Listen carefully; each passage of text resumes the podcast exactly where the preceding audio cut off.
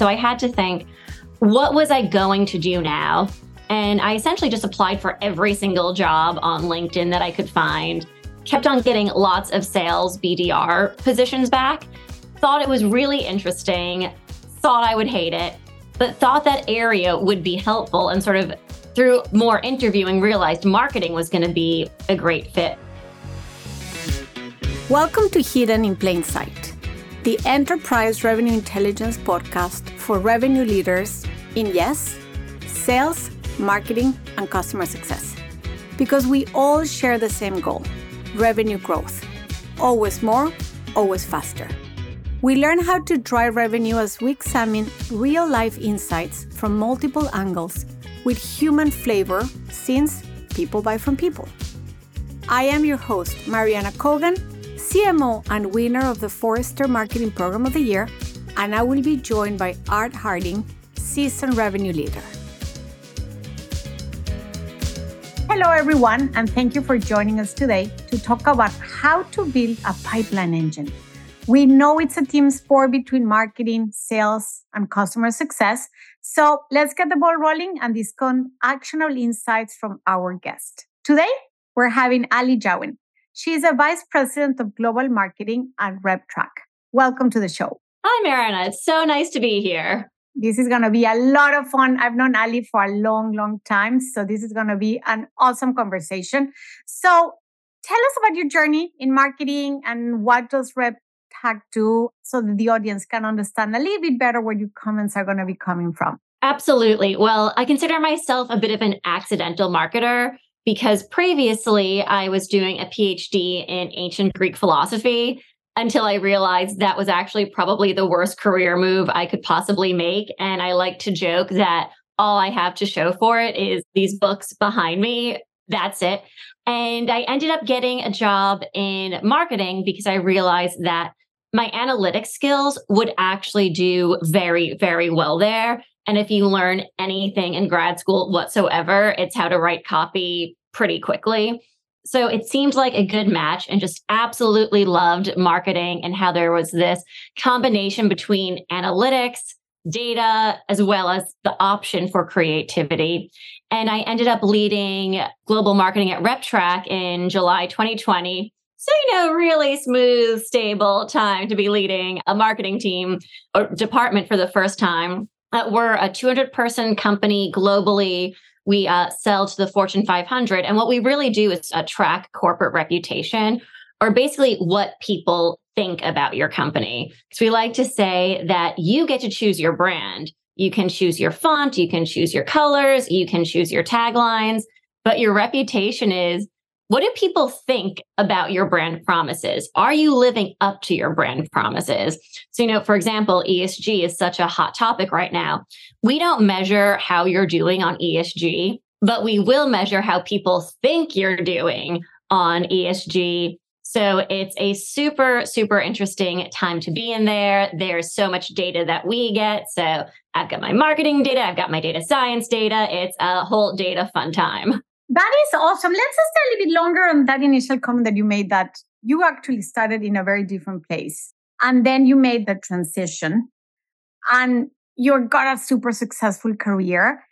So, how is it that you did it? I mean, you mentioned that you had the data and you know how to write copy, but how is it that you took that jump? Or how is it that happened? Because we all tend to think that careers are like a straight lines. You finish high school, you go to study marketing, and then you have a career in marketing. Tell us a little bit more about it. So I was I had started my grad school career with a master's and a PhD because I graduated college during the recession and I didn't really know what I wanted to do anyway, which was fine because there weren't that many jobs anyway. So hiding in grad school seemed like a good plan, but things started getting better and there not that there were ever a plethora of philosophy professor jobs, but there were even less with a budget cut. So I had to think what was I going to do now? And I essentially just applied for every single job on LinkedIn that I could find, kept on getting lots of sales BDR positions back, thought it was really interesting, thought I would hate it, but thought that area would be helpful and sort of through more interviewing realized marketing was going to be a great fit. But I think what helped me succeed in marketing was that in philosophy, they bash your ego till it doesn't exist. Your professor will say the meanest things to you. And even before that, growing up, I was a professional ballet dancer where like a nice comment might be like, your foot looks like a dead fish. So I think just going into my career being like, hey, I don't know marketing, but I'm willing to learn and getting feedback and just really not being afraid to say, I don't know something, but I'm going to try it. Or, sure, I haven't done this, but let's learn. And then asking, hey, how is this? And just really not being afraid to fail. Of course, it's not fun, but my sort of mantra was no one's ever going to be meaner than they already have been. And what's my CEO going to do? Call me fat? Like when, when you grow up with all of it, it just meant like, hey, you know what? I'm going to try it. We'll see how it works. And I always like to test things small. So if it doesn't work, it's not the end of the world. But just really not being afraid to raise my hand saying, I don't know, but I'll try it and let's see what happens. And just not having that fear, I think, let me take opportunities that I remember my parents would say, Do you have any experience doing that? I was like, No, but hey, if I could learn ancient Greek, I bet I can figure this one out. So, like, why not? Let's try it. And just sort of having that attitude of not being afraid to one, say you don't know, and then two, just to try it and see what happens. I love it. So, it's all about the attitude. Then you mentioned corporate reputation. That is such an important component in the times that we're living through, where it's what the brand, as you say, not what you say that you're going to be doing, but what people really see that you're doing. And I'm starting to see that, you know, as I'm looking to hire people in the old days, it would have been that you open a rec and then people join the company. By now, you have to have that reputation. Like people go and read on my LinkedIn and then they decide if they want to work with me, yes or no. Because what is a reputation that I have in the uh, in the space? And and that's even more important for companies with social responsibility and diversity and so many components. How are things going? How's everything performing? Is growing? How are you working with sales to make sure that you guys continue growing? Tell me more a bit. Well, so we are so lucky that in many ways, a big part of our product is data, and we have a great data science team that is always giving us really relevant data. One thing that we just published on our blog was Q3 insights globally of how people felt about inflation and ESG. I don't think it was a shock that every generation was concerned about inflation. But when we really started digging down into ESG and the environmental, we were seeing that especially Gen Z, what they cared about companies was being less wasteful, or at least, yeah, not being wasteful. And that's just not something I would have assumed. And we've seen that generations feel things so differently. But the way we've really harnessed that at RepTrak is that we come from academic backgrounds. We were the Reputation Institute and we prided ourselves on being market research, the smartest people in the room. And basically, the more complicated we made things sound, the more we thought people would want to work with us. And when I came in, I was looking at our metrics. And it became clear that nobody wanted to spend time with us because, one, no one really likes the smartest person in the room. And two, it's not as if people had the longest attention spans before COVID. But now that we're in COVID, B2B buyers don't owe us anything. They don't have to read our boring white paper. They can be on TikTok, they can be stock trading, they can be texting, they could be doing literally anything else. And so, our big theme for the past year has been becoming a brand that people want to actually spend time with. And we've called our marketing strategy the uh, strawberry smoothie approach. I did not come up with this. My head of content and creative did, as you can tell. But she, the way she describes it as, it's like when you've gone to the gym and you want to treat yourself. So you don't want to go get like an ice cream sundae because you just did all of that work to get healthy. But a strawberry smoothie, it's tasty, it's healthy, it has that protein, Whereas, you know, no one wants green juice, no one wants celery juice. And so to make sure that all of our content is truly educational, it has to provide value, but it also has to be equal entertainment. And that has been basically how we've done every campaign. We did one this summer, summer called The Ultimate ESG Guide. And the tagline was, It's not just for hippies anymore. And it was all 70s flowered power, Austin Powers themed. And it was just so much fun but it got people to read it because as they saw this hippie in a business suit on the cover, they knew it wasn't going to be a boring time. So last time that I saw you, we for the listeners, actually, Ali's based in Boston. So uh, we met recently at a dinner. You mentioned that your content creation process brings the BDRs into the conversation. And I find it to be fascinating because sometimes, as you say, content and companies can get a little bit I don't even know how to call it, but we like complexity and we like thinking that our products are phenomenal. And we lose, or it's a little bit hard to be customer centric. And BDRs, at the end of the day, they're the ones who talk the most with our customers and prospects. Tell the audience about how is it that, that you have that content engine? Because I thought it was a spectacular idea. Well, I'd say, first of all, I have a very unfair advantage that I'm married to a salesperson. So I know exactly what he thinks about the content that his team is putting out, when he's going to use it, when he's not going to use it, but more importantly, when he's actually going to read it. And that's almost never. So the first part is really working closely with the sales team in what do they care about? What are they going to work with?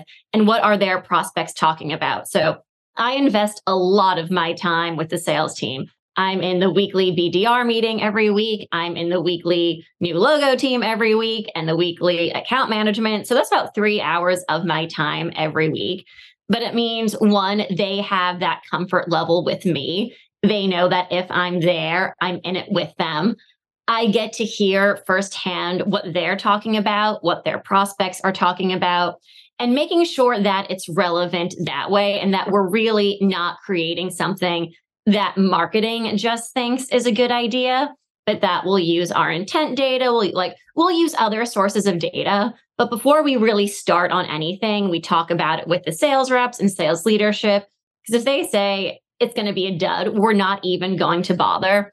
So we don't even start working on a campaign unless there is some type of buy-in that, yep, I can use this. This is going to be interesting. We stay very close with them during the content process. But what we do with the BDRs is, I think, perhaps the most innovative and been the most helpful is that a week before a campaign goes live, we send them the full report. Our CEO hasn't seen it, other higher ups, like it goes to the BDRs first to read it.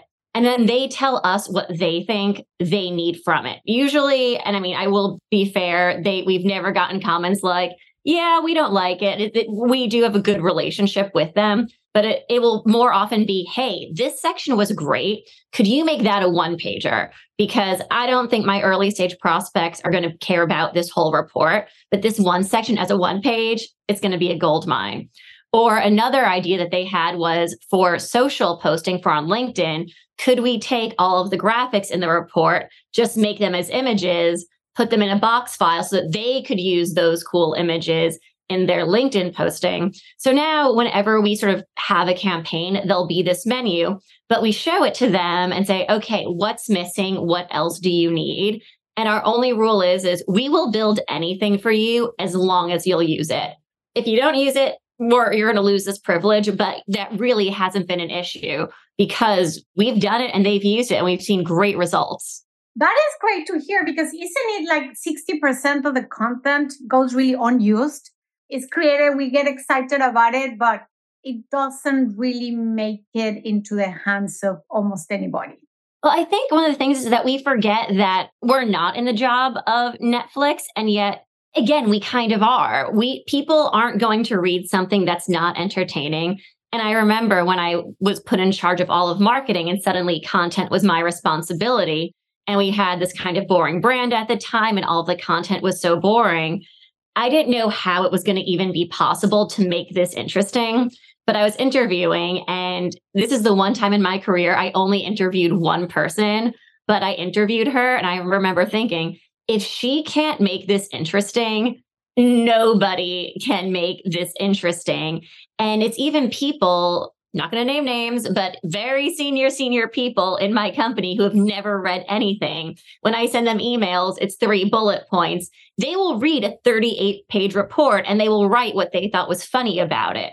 So we really lean into this notion that yes, we're going to be educating you, but you're going to have a fun time. Because if it's not fun, no one's going to do it. Exactly, exactly. Especially now, as you said, with Netflix, that we're used to having really engaging content. Like we're not Netflix, but then we really need to produce engaging content. So as we move into talking a little bit more pipeline, So you got this content, you're in a space that it's really important. What is working for you these days to create pipeline? So I will say we absolutely have a content engine and we've really we've kind of our code is we have one big report followed by the one pager followed by the video, the infographic and the quick slides.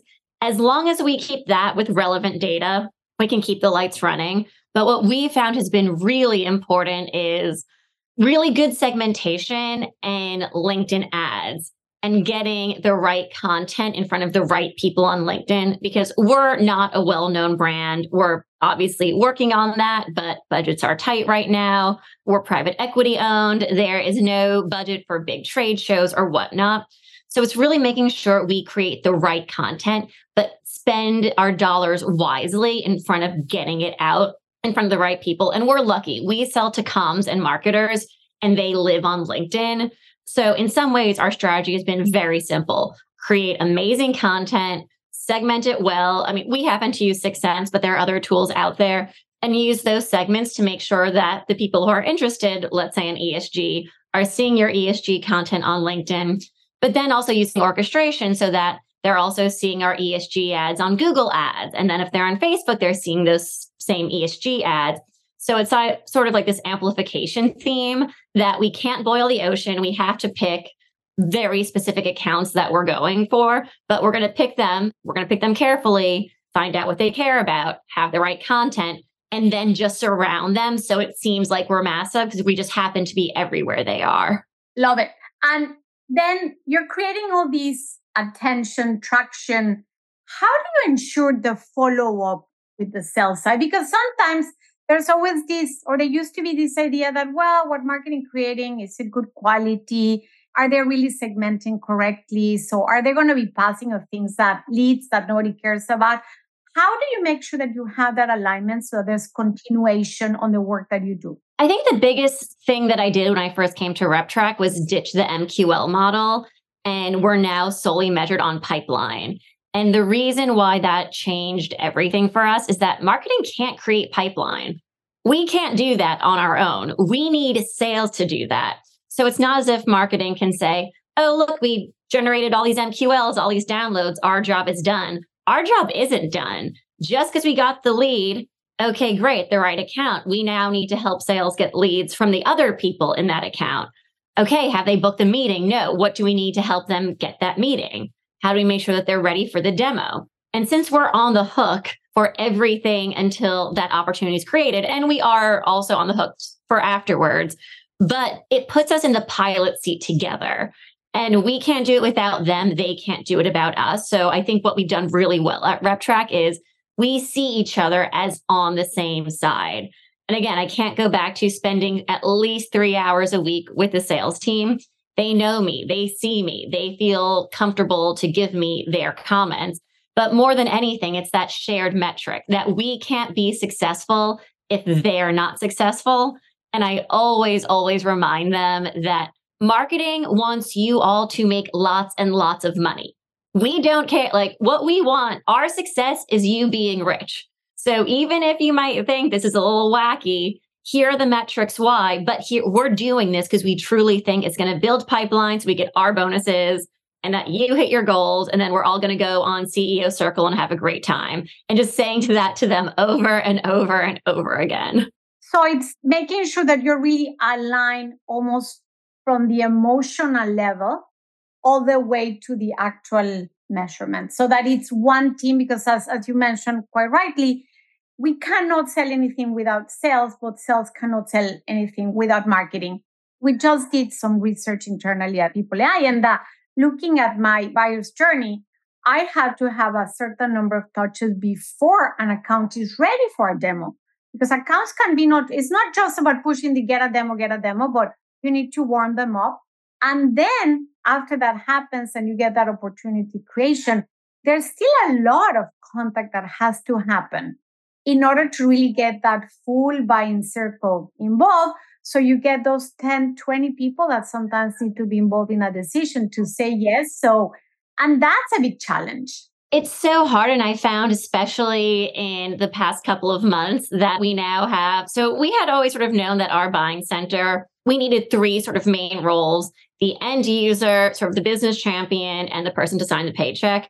But now we have what I'm calling the uh, four horsemen of the sales apocalypse, which is procurement leading the way, uh, looking for their pound of flesh in every single deal, IT, legal, and then the one person who's worked with a competitor before. And they were always sort of there, but in the past six months, really beginning to understand that we need our own video just for procurement. We need a video just for IT because we are losing way too much time and it doesn't need to be these big expensive things. We use something called Powtoon. I think it's $200 a month.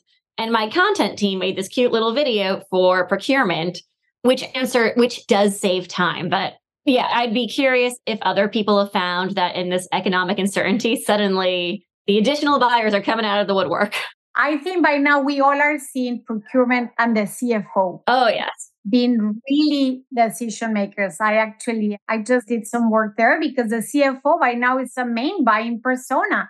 And it's somebody that in the past we would have had as yes has to sign off but now it's really almost one of the main main buyers.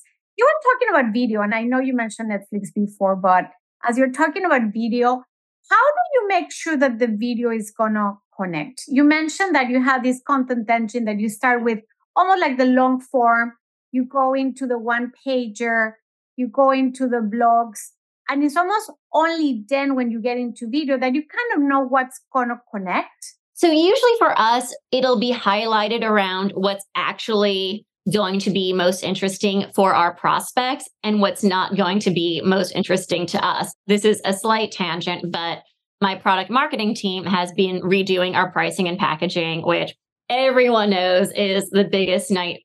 No, not the biggest. It's just, I guess, my biggest nightmare at the moment. It's a miserable experience. And one thing that I've constantly been reminding them is that if people internally love it, we will have failed because our pricing and packaging isn't for us. It is for our prospects. And we need to think of it with that lens on. It needs to make sense to them. So let's ignore the internal peanut gallery. And that's exactly how we look at our video content. What do we see is trending in terms of intent terms? What can we sort of see from Hotjar on our website people are most interested in? And we lead with that. And I'm very lucky. I'm a very, very supportive CEO who really lets us lead the way with that. But it's also having to stand firm, where it's like, yes, I know internally we have all of these opinions, but look at our data. Look at which blog posts have had the most traffic, the most conversions. These are clearly the points everyone's interested in. So this is what you're doing and complain all you want, but I can promise you in a month, I'm going to have metrics and you can eat your words then. I love the attitude. Tell me mistakes. Oh my goodness. What is that? Tell us one, like a big one. yeah, this was pretty public, and I still, this should have worked so well. Uh, but last year we were doing, because we always do research on our customers.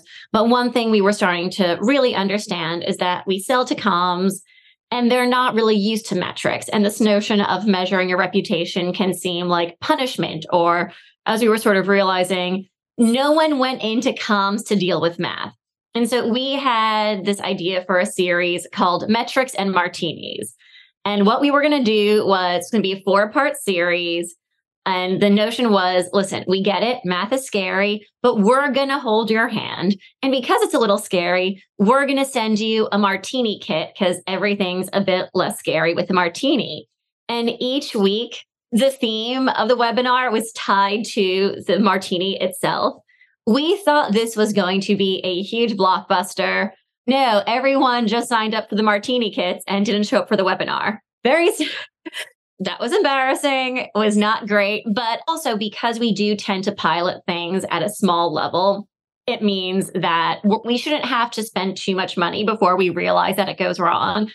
But yeah, sometimes you just have ideas that should work and they just don't. But what I've tried to educate my company with is sort of borrowing from DevOps methodology, which is like, listen, we're not going to hit it out of the park all of the time. We are absolutely going to make mistakes, but this is why we start small and we test. And the only time it's a true failure is if we haven't learned anything from it.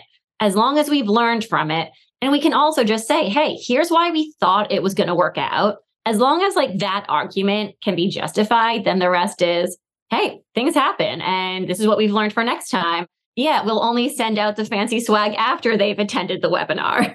So then you're doing experiments, but in a control environment so that you know what you're expecting.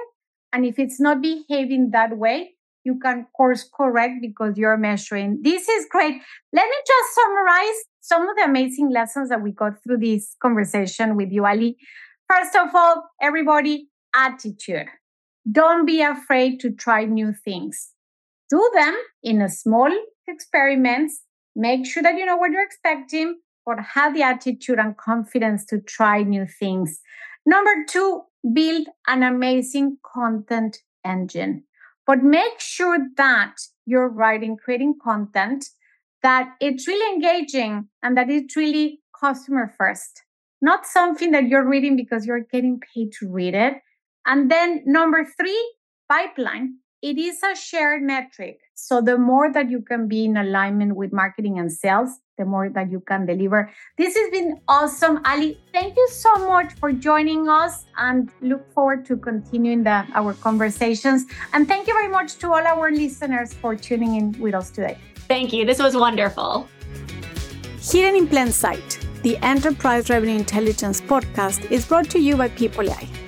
Make sure to search for Hidden in Plain Sight in Apple Podcast, Spotify, and Google Podcast or anywhere else you listen to your podcast. Be sure to click subscribe so you don't miss any future episodes. On behalf of the team here at People AI, thanks a lot for listening.